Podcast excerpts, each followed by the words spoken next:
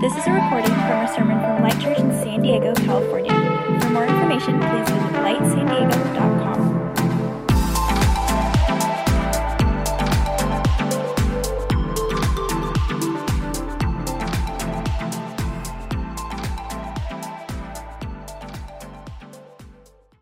we have been really surprised by um, uh, the, the need and the desperation for hope in people's hearts.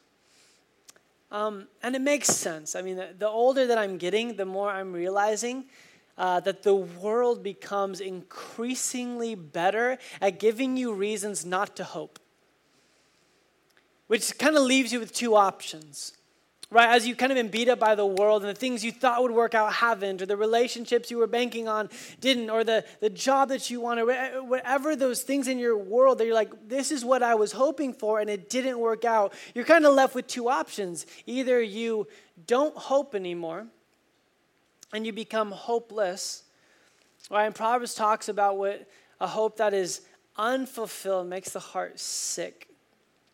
And so there's some of you that have been, your heart has been so sick that you have made the decision to stop hoping.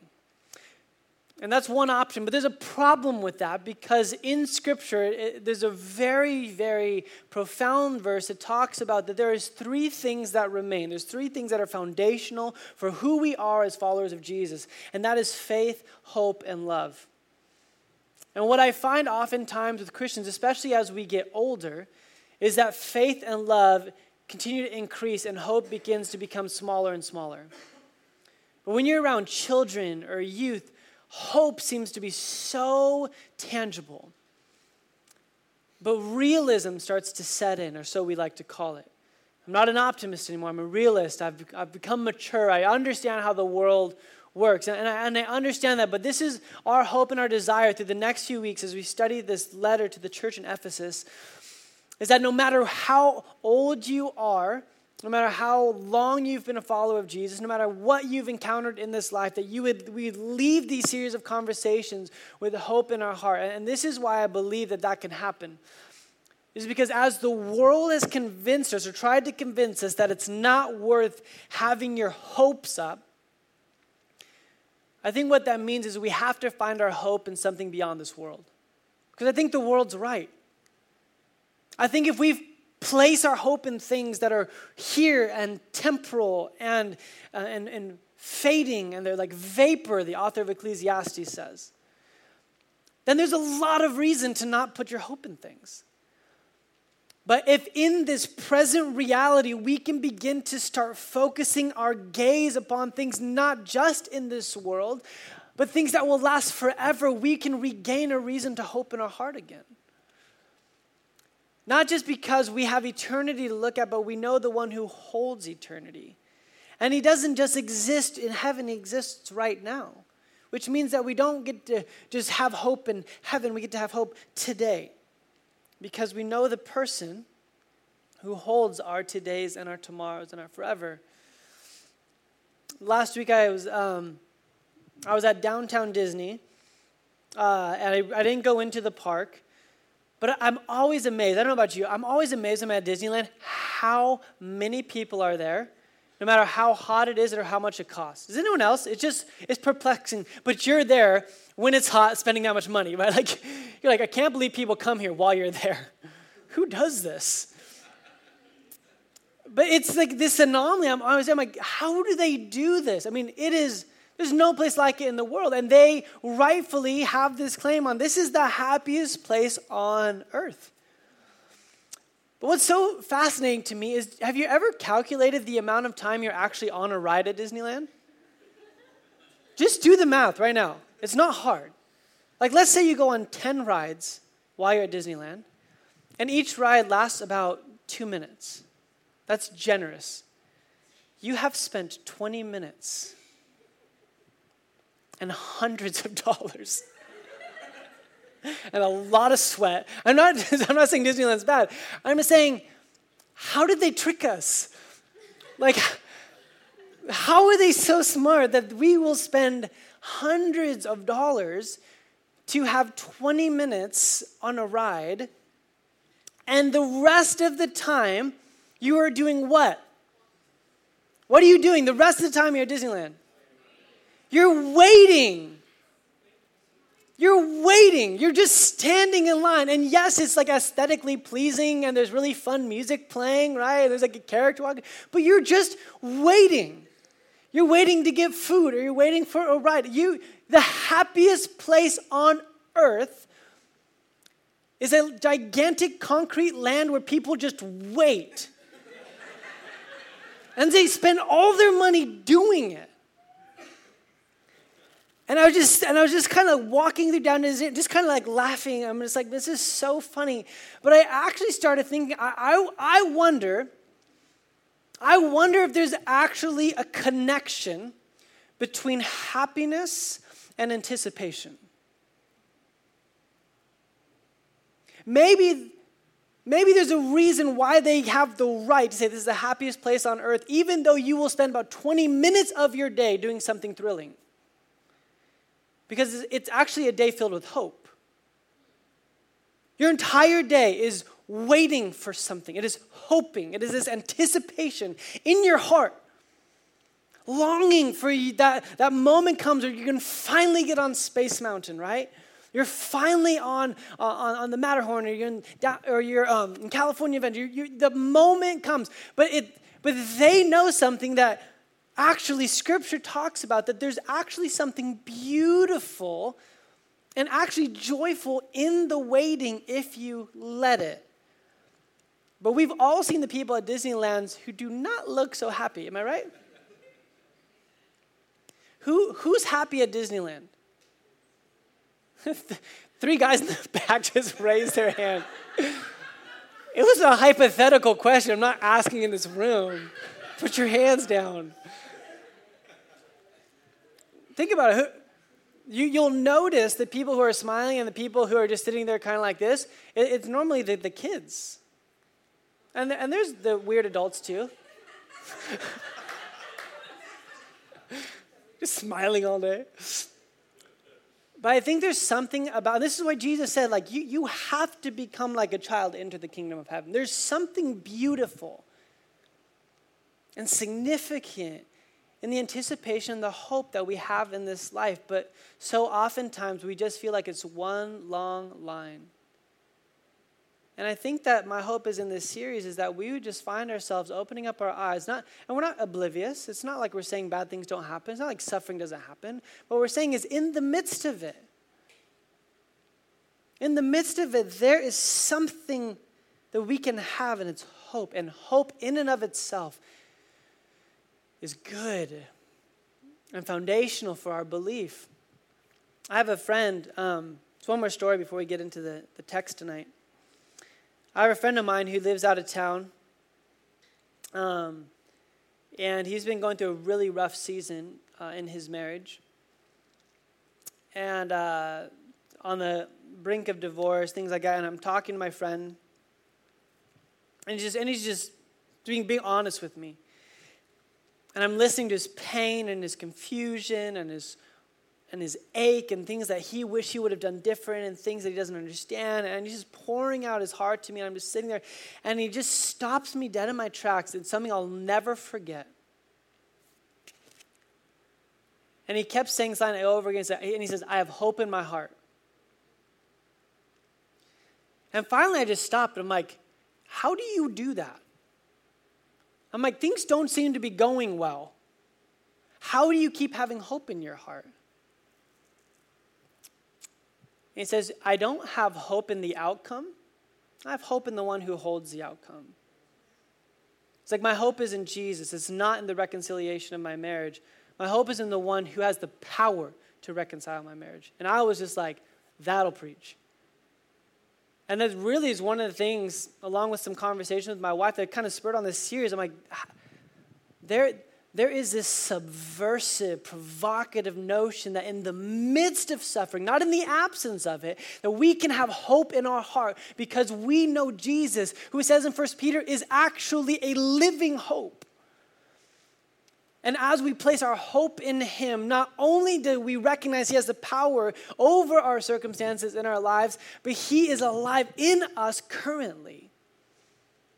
And that can change our hearts. It changes our atmosphere. And all of a sudden, we can become the child at Disneyland who thinks they had the best time in the world, or we can be that cynical adult who's just complaining about the heat and how much money they spent. And all the differences is hope. I want to live a life br- just brimming over with hope in my heart. And again, this has nothing to do with us turning our eyes to suffering, but has in the face of suffering that we will be a people of hope. We be a church of hope. As a culture of hope. Because we desperately need it. Because the alternative is a sick heart. And so we're going to find ourselves in the next few weeks going through this book called Ephesians. If you have a Bible, you can turn there now. Um, Ephesians is amazing. If you've never read it, um, I know a lot of you guys are just new on your journey with Jesus. Some of you guys have never read a Bible before, and I'm so glad that you get to do this with us. And, and just, we say this all the time, we're all students here. None of us have this completely figured out, um, but we believe this book matters and it changes lives.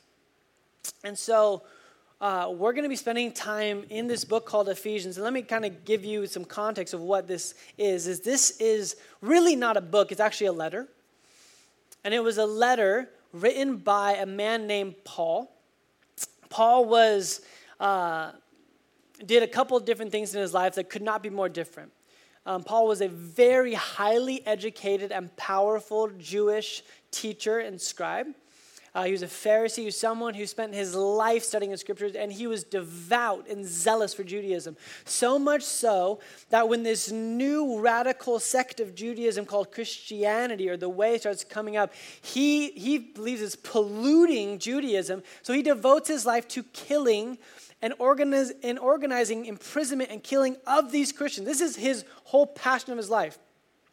Until one day, this man who was named Saul encounters Jesus himself. This is after Jesus has died and rose again. Jesus shows up, knocks him off his high horse, literally, blinds him, and then a couple days later heals him. And in that moment, Paul goes from killing Christians to become one of the most prolific Christ followers and missionaries the world has ever seen.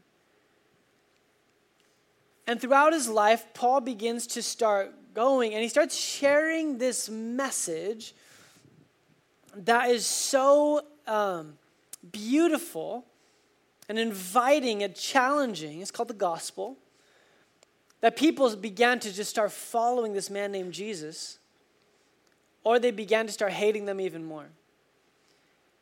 And so, this is where Paul kind of finds his life. And so, on his journeys, as he's going to try and start these churches and tell people about Jesus, he ends up in this city called Ephesus. Now, Ephesus was this city, if you can almost imagine a Los Angeles or New York, it was the second biggest city in the ancient world.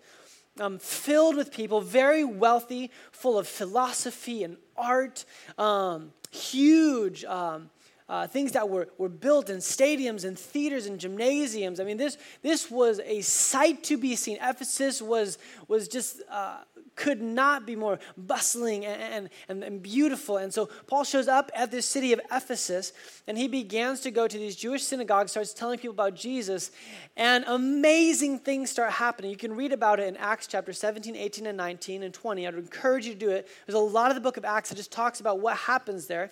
It's about 52 AD, about 20 years after Jesus had ascended.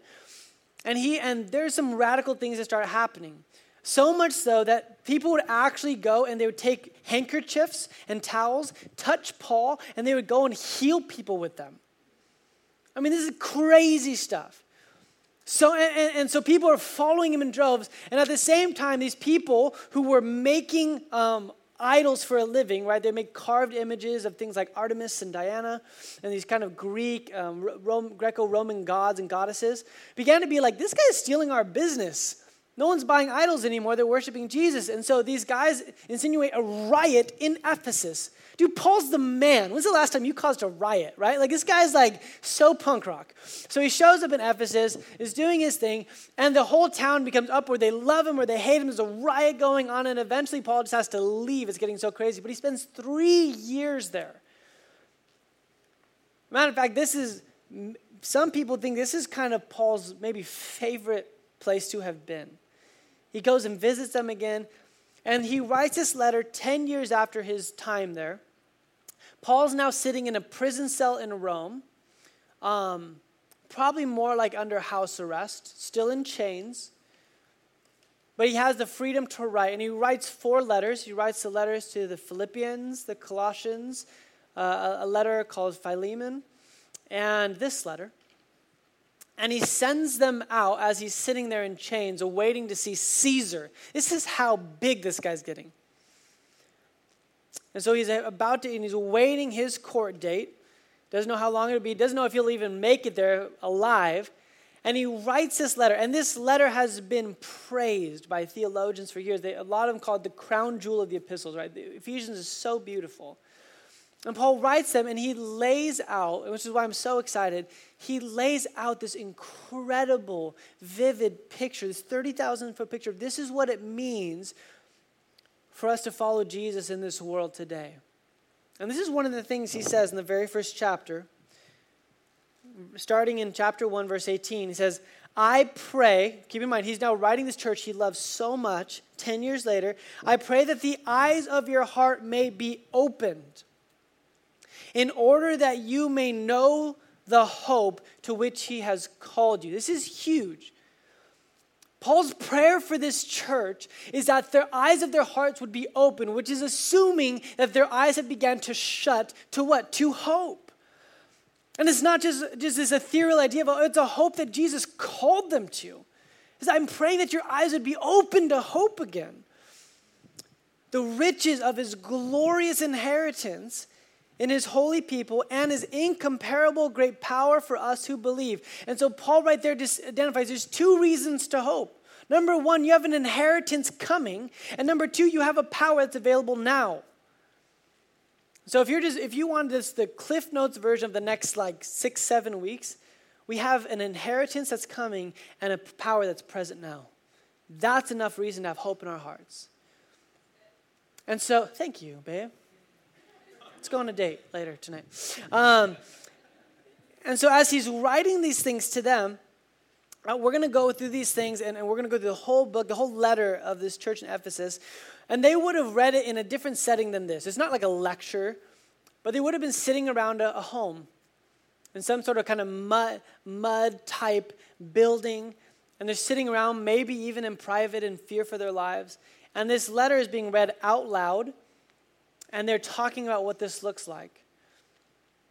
And we're going to be starting with just the first two verses tonight. We're not going to dive super deep into the text, but we're going to stop and we're going to really focus on a couple words because Paul starts this letter along with 13 others. I'm sorry, 13 other times he uses this phrase, and then he starts the letters the exact same thing. And I think there's something that we become so familiar with it, we just move on. And I think there's something that the repetition is trying to get our attention. So let's read the first couple verses of this chapter. Paul, this is his introduction, right? Paul, an apostle of Christ, or a sent one by Christ, Jesus, by the will of God, to God's holy people in Ephesus, the faithful in Christ Jesus. And this is what we're going to focus in on tonight. Grace and peace to you from God our Father and the Lord Jesus Christ. So, almost every time Paul starts a letter, when Peter starts his letters, they begin with this phrase that we believe was a common greeting, but a powerful statement in the early church, and it's grace and peace. Paul, an apostle of Christ Jesus, I'm writing to the holy people, the faithful ones in Ephesus. Grace and peace to you. Grace and peace. Why would Paul use this to intro and end so many of his letters? What is so significant about these two words? And I, and I believe that if we can, we're going to unpack these two words tonight. If we can understand what he means when he says grace and peace to you, what will happen is this will begin to start building the, the bedrock and the foundation of why we have hope. Why we can have hope today in the present reality we live in. So we're, we're going to do a couple things tonight. Number one, we're going to try and figure out what does he actually mean by grace? What does he mean by peace? And then what's the relationship between the two? Because that may be the most significant part in here. So, you guys ready? So, we're going to do a li- little bit of, of digging here, but the Greek word that he uses here for grace is charis. Say charis. charis. It is this beautiful word. And in the shortest version, the shortest translation of what it means is gift. Gift. Gift and peace to you. It's an interesting and intriguing idea. Grace sounds so like Christianese that we forget that this is actually something deeper. And he, and he pronounces this charis to you. And so Matthew Henry defines grace like this Grace is the free, undeserved goodness and favor of God to mankind. I, I don't know about you, but grace has always intrigued me, but it's always felt mysterious. Anyone else? I mean, they talk about it all the time. I mean, a matter of fact, Galatians, the entire book is almost written about this concept of grace. And I've studied it, went to Bible college, I did all these things, and there's still times I'm like, I don't get it. And I don't, and this is what I want you to get I don't think it's because I can't intellectually understand grace. I think it's because it goes against everything that's inside of me.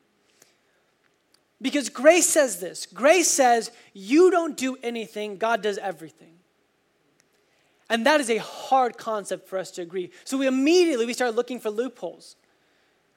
Because grace is uncomfortable. Gifts are uncomfortable, especially when those gifts feel undeserved or over the top. You know what I'm talking about? You know the gifts that have been given to you that just feel like a little bit too much? A little bit undeserved, and you and you're left with this sense of like, well, what do I have to do in repayment? I don't feel like I deserve this. I'm like, this is costing you too much. And grace does the same thing to us, but I think at a much deeper level, to the point where we sing about it, we talk about it, we, we like the concept of it. But if we're, if we're real with ourselves, as a culture, and just as humanity in general, we have a very hard time receiving. a hard time. We, might, we feel way more comfortable serving than being served. And Jesus knew this the night when he washed his disciples' feet, when he got on the floor and he starts scrubbing the, the, the dirt and the scum off his disciples' feet. And what and you know what that is? It's grace. I'm going to do this for you. And what does Peter do? You can't do this.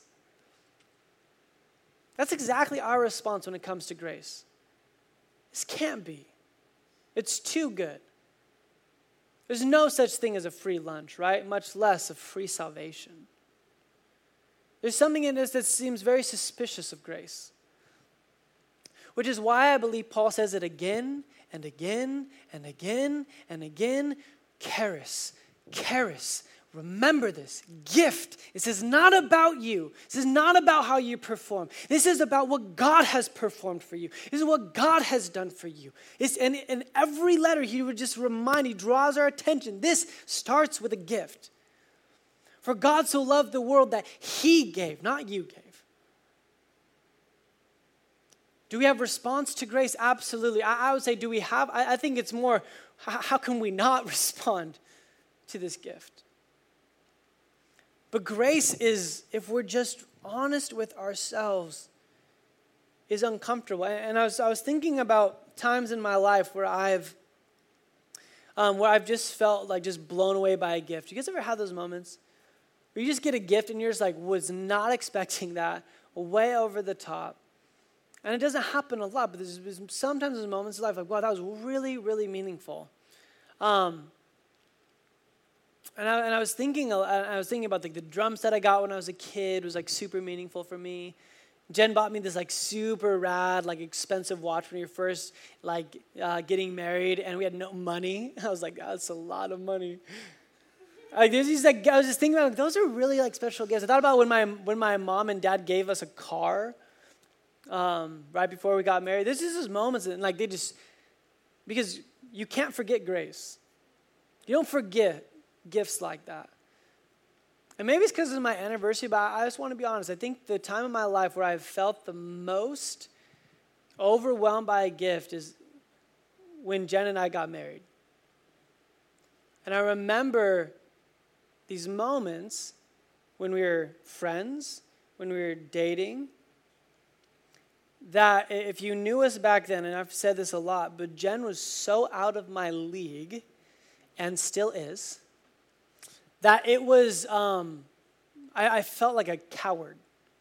I was so unsure of myself. She finally had to be the one to ask me on a date. I just like, like she'll never go for me, right? Like, Just totally, and I'm not just saying it, I'm like, this is truly how I felt. And so as we started dating and developing this relationship, there's these moments. And this doesn't mean it's where everything's perfect. It doesn't mean we don't have fights and conflict and tension. But it's actually sometimes in the conflict and in the tension, I realize, I'm like, man, you're exactly what I need. Even if we don't like each other right now, I needed to hear that. What a gift.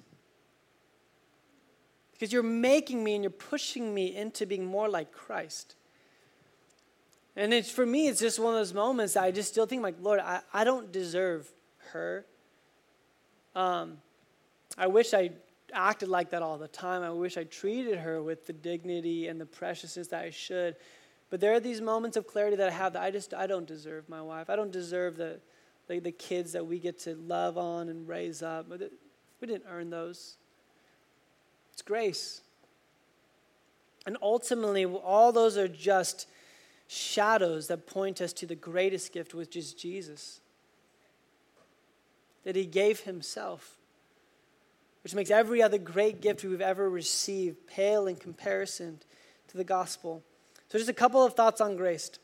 If you're, just, if you're taking notes, which I don't think any of you do, but let's pretend just for my sake that you do. Sometimes you guys write pictures, and I like those, but a couple of thoughts on grace. The first one is this grace must be received. I know that may sound simple, but we have to understand that. Grace must be received. Augustine, not my son, he can't talk, um, but the saint said this You sought us when we sought you not. You sought us indeed that we might seek you. I love that. You sought us even though we didn't seek you. You sought us so that we would seek you. It's so funny. I used to tell my testimony, this is when I decided to follow Jesus, and then I just kind of woke up one day, I'm like, man, this is when I actually woke up to Him pursuing me all along. See, grace has to be received, and if we can't receive, then we'll never enjoy grace. Second thing is that grace is powerful and it's enough. Grace is enough. The same author, Paul, writes another letter to a church in Corinth who's really messed up. And he starts talking about his own life. He starts talking about these afflictions that he has. It might be with his eyesight, it might be something. But he says this really interesting thing.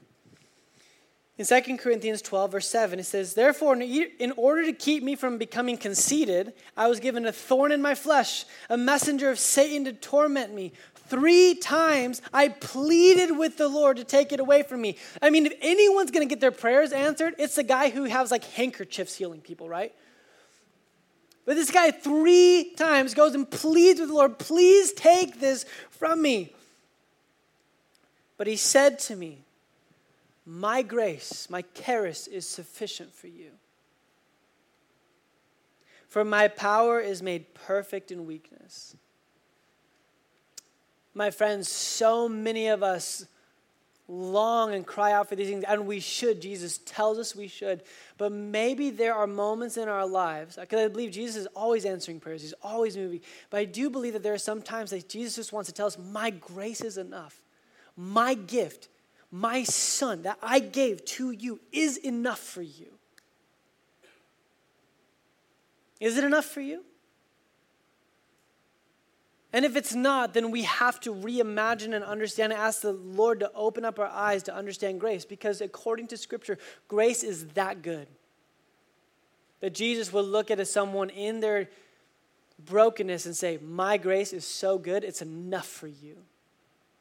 It's powerful and it will be made powerful in your weakness. And the third thing is grace always leads to gratitude. This is why grace is so huge for us. Because you can't encounter grace without it leading to gratitude because grace is gift. Grace is gift. I had mentioned one of my most memorable gifts I ever received was my drum set that when I was, I think it was probably freshman in high school. And we had like a hundred dollar limit at Christmas, which was like a, it's so much. I mean, how blessed am I that I, like, that was kind of our Christmas limit. So we knew like the big Christmas present, that was like our cap. But for like two or three years straight, I just, I would just throw it out there. I'm like, I really want a drum set. And those are like you know, two, three, probably 300 bucks, 400 bucks for like a cheap one. And so I just, I just throw it out there, and I knew I'd never get it, right? And then the classic Christmas, open all of our presents, get the ugly sweaters, and I'm like, yay, you know, this is awesome. And then all of a sudden, uh, no drum set, and at the very end, they're like, hey, go check, check the garage. I was like, what? Run downstairs, go into the garage, and there is this beautiful black, remember, it's called sound percussion, like set up. And I just, and I just freaked I was like a drum set. And, and I remember my gratitude in that moment. But can I tell you, I, I think my parents, as much as they appreciated my reaction, were more interested in my practice. How sad would it be like, what a great gift, and just collected dust? This is what happens with grace. Oh, thank you for saving me, Jesus. Now I'm going to go do everything on my own strength. And if grace is grace, if it's a true gift and we grasp it, this isn't about a reaction. This is about practicing and leaning into the gift and continuing through our lives of giving grace that we begin to start showing our Father that we understand the gift. We understand that the gift is not just for us to be excited, but it is for ourselves to go and give grace. This is why this is such a big deal for Paul to say it again and again and again. He says that we are to be people of grace because we have been affected by grace. We've received grace, therefore we can express grace. I have a drum set. It's time for me to pick up my sticks and play. Jesus, I gave you grace. Go be grace to the world. Be agents of grace. When people don't deserve it, give it to them anyways.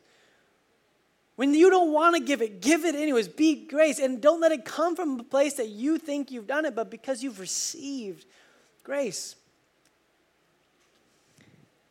The second word that he, he says, which is just so powerful, is the word peace.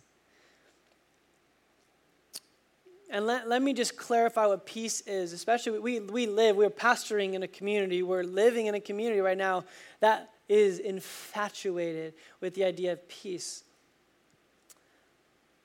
But I believe that the peace we find in Scripture is a little bit different than the peace that's become part of like our pop culture around here. Because the peace that we hear so much about and we sing so much about and is kind of pervasive in our culture is means the absence of chaos, the absence of difficulty. But for the Judeo Christian imagination, peace was not the absence of problems, but the presence of wholeness. There's a big difference. It doesn't mean the absence of things that are bad, but it means that there's a wholeness present in it. And so I wanted to show a brief video for you guys. This is something from the um, from the Bible Project. These amazing, brilliant thinkers up in Portland have put some uh, videos together. I wanted to just show, because I think does a great job, and I could try and do it, but they'll do it way better than me, of how to think about when he says grace and peace. This is what we should be thinking of when it comes to peace. Let's watch this together. People can talk about peace treaties or times of peace. It means the absence of war. And in the Bible, the word peace can refer to the absence of conflict, but it also points to the presence of something better in its place. In the Old Testament, the Hebrew word for peace is shalom. And in the New Testament, the Greek word is eirene. The most basic meaning of shalom is complete or whole. The word can refer to a stone that has a perfect, whole shape with no cracks. It can also refer to a completed stone wall that has no gaps and no missing bricks. Shalom refers to something that's complex with lots of pieces that's in a state of completeness wholeness. It's like Job, who says his tents are in a state of shalom because he counted his flock and no animals were missing. This is why shalom can refer to a person's well being. Like when David visited his brothers on the battlefield, he asked about their shalom. The core idea is that life is complex, full of moving parts and relationships and situations, and when any of these is out of alignment or missing, your shalom breaks down. Life is no longer whole, it needs to be restored. In fact, that's the basic meaning of shalom when you use it as a verb. To bring shalom literally means to make complete or restore. So Solomon brings shalom to the unfinished temple when he completes it. Or if your animal accidentally damages your neighbor's field, you shalom them by giving them a complete repayment for their loss. You take what's missing and you restore it to wholeness. The same goes for human relationships. In the book of Proverbs, to reconcile and heal a broken relationship is to bring shalom. And when rival kingdoms make shalom in the Bible, it doesn't just mean they stop fighting, it also means they start working together for each other's benefit. This state of shalom is what Israel's kings were supposed to cultivate, and it rarely happened. So the prophet Isaiah, he looked forward to a future king, a prince of shalom. And his reign would bring shalom with no end a time when God would make a covenant of shalom with his people and make right all wrongs and heal all that's been broken. This is why Jesus' birth in the New Testament was announced as the arrival of Eirene. Remember, that's the Greek word for peace. Jesus came to offer his peace to others, like when he said to his followers, My peace I give to you all. The apostles claimed that Jesus made peace between messed up humans and God when he died and rose from the dead. The idea is that he restored to wholeness the broken relationship between humans and their creator. This is why the Apostle Paul can say Jesus himself is our Eirene. He was the whole complete human that I made to be but have failed to be. And now he gives me his life as a gift. And this means that Jesus' followers are now called to create peace. Paul instructed local churches to keep their unity through the bond of peace, which requires humility and patience, and bearing with others in love. Becoming people of peace means participating in the life of Jesus, who reconciled all things in heaven and earth, restoring peace through his death and resurrection. So, peace takes a lot of work because it's not just the absence of conflict. True peace requires taking what's broken and restoring it to wholeness, whether it's in our lives, our relationships, or in our world. And that's the rich biblical concept of peace. Super good, right? This kind of helps us reimagine what he's saying. So, can, can you just picture this now? Grace and peace to you. This announcement, this idea of peace is something really that uh, we, have to, we have to intentionally press into. And I, I, I want you to pick up something he said Shalom takes work. Do you, uh, that this, these things, it's not the absence of conflict, it, it is work. You are having to strain to get these things back in order and working and things like this, which kind of, and we'll get to this in a minute, but kind of feels almost like contrast to grace. Receiving this gift, and shalom is not about receiving, it's about work. Peace bring about this vision, this kingdom vision of bringing things back into order. So there are four arenas in our life where we need peace. Okay, number one is that we need peace with God. This is what the cross is all about. Right? This is about what Jesus was all about. That there is a separation between us and God. We feel it, and we need shalom. We need that wholeness together again. Right? There's also we need peace with one another. Isn't it funny how everything in our life could be going good, but if relationships are strained, everything sucks. We need shalom with one another, and that takes work right? We need peace within ourselves. Sometimes there are things within us that are broken, ge- generational things that we've been passed down to us, uh, things that have happened to us, that we need to actually go and actively participate in the healing of those things through God's gift of His body and through wisdom, through the Holy Spirit. And there's even this fourth kind of arena where it's us and the world the creation around us. And all four of these arenas we can experience when there is fractures in those things. And when Jesus came, it was to bring peace to all four of those areas. Peace and shalom with us and God, peace and shalom between us and one another. This is why we take communion every week, right? Peace within ourselves and shalom within ourselves, and even outside uh, outside these walls with creation. This is why creation care matters to God. There's a wholeness and a restorative that He's trying to bring. So these are the two concepts, right? Grace and peace. We're there. So the last thing I want to kind of leave you guys with is it's not enough for us to understand what grace is and what peace is. It matters the relationship between the two. So, a couple of things for you guys to, to know. Paul never says peace and grace, he only says grace and peace. Why is that? If they're just two even lateral words, why every time it's mentioned in Scripture, these things are mentioned in that order? And that should give us a clue that for followers of Jesus, it always, if we want peace, we want to bring about the shalom of God in our world, in our hearts, in our relationships, it has to begin with receiving. I mean, that just drives a stake right into the middle of our performance based mentalities. Shalom cannot happen until we have received grace. And it's cyclical. As followers of Jesus, we just don't sit and receive. Not, we don't just sit in worship sets for 24 7. No, no, no, no. We receive the grace and we bring about shalom. We participate with God in bringing peace, but we also have to be recipients of His grace first. There's an order to this, there's a rhythm to it. And if you are trying to find peace in your life, but you have not understood how to receive grace, I guarantee you, you are frustrated and tired right now. It's not a peace problem, it's a grace problem. Maybe instead of working hard and reading another book and listening to another podcast and going to the church service, you just need to stop and sit and just be. Grace to you. And some of you guys just feel so warm and cozy in the presence of God, but He's just saying, like, let's get busy. Bring about my peace in the world. But we can't forget about the order. It begins, it always begins with grace. And the last thing I wanted to leave you guys with when it comes to this relationship, and then, Will and Sally, you guys can come on up. I'll step over here.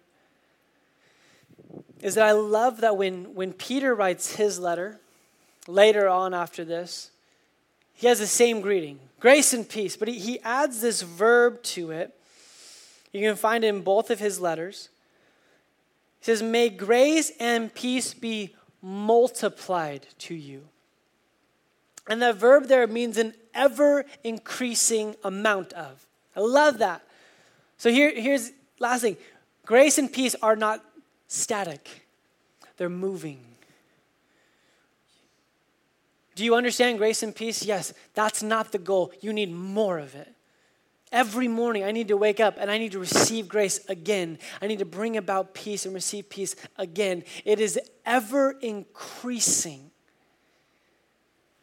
And we get into problems when we start thinking this is a concept to be understood rather than a gift to be received again and again and again.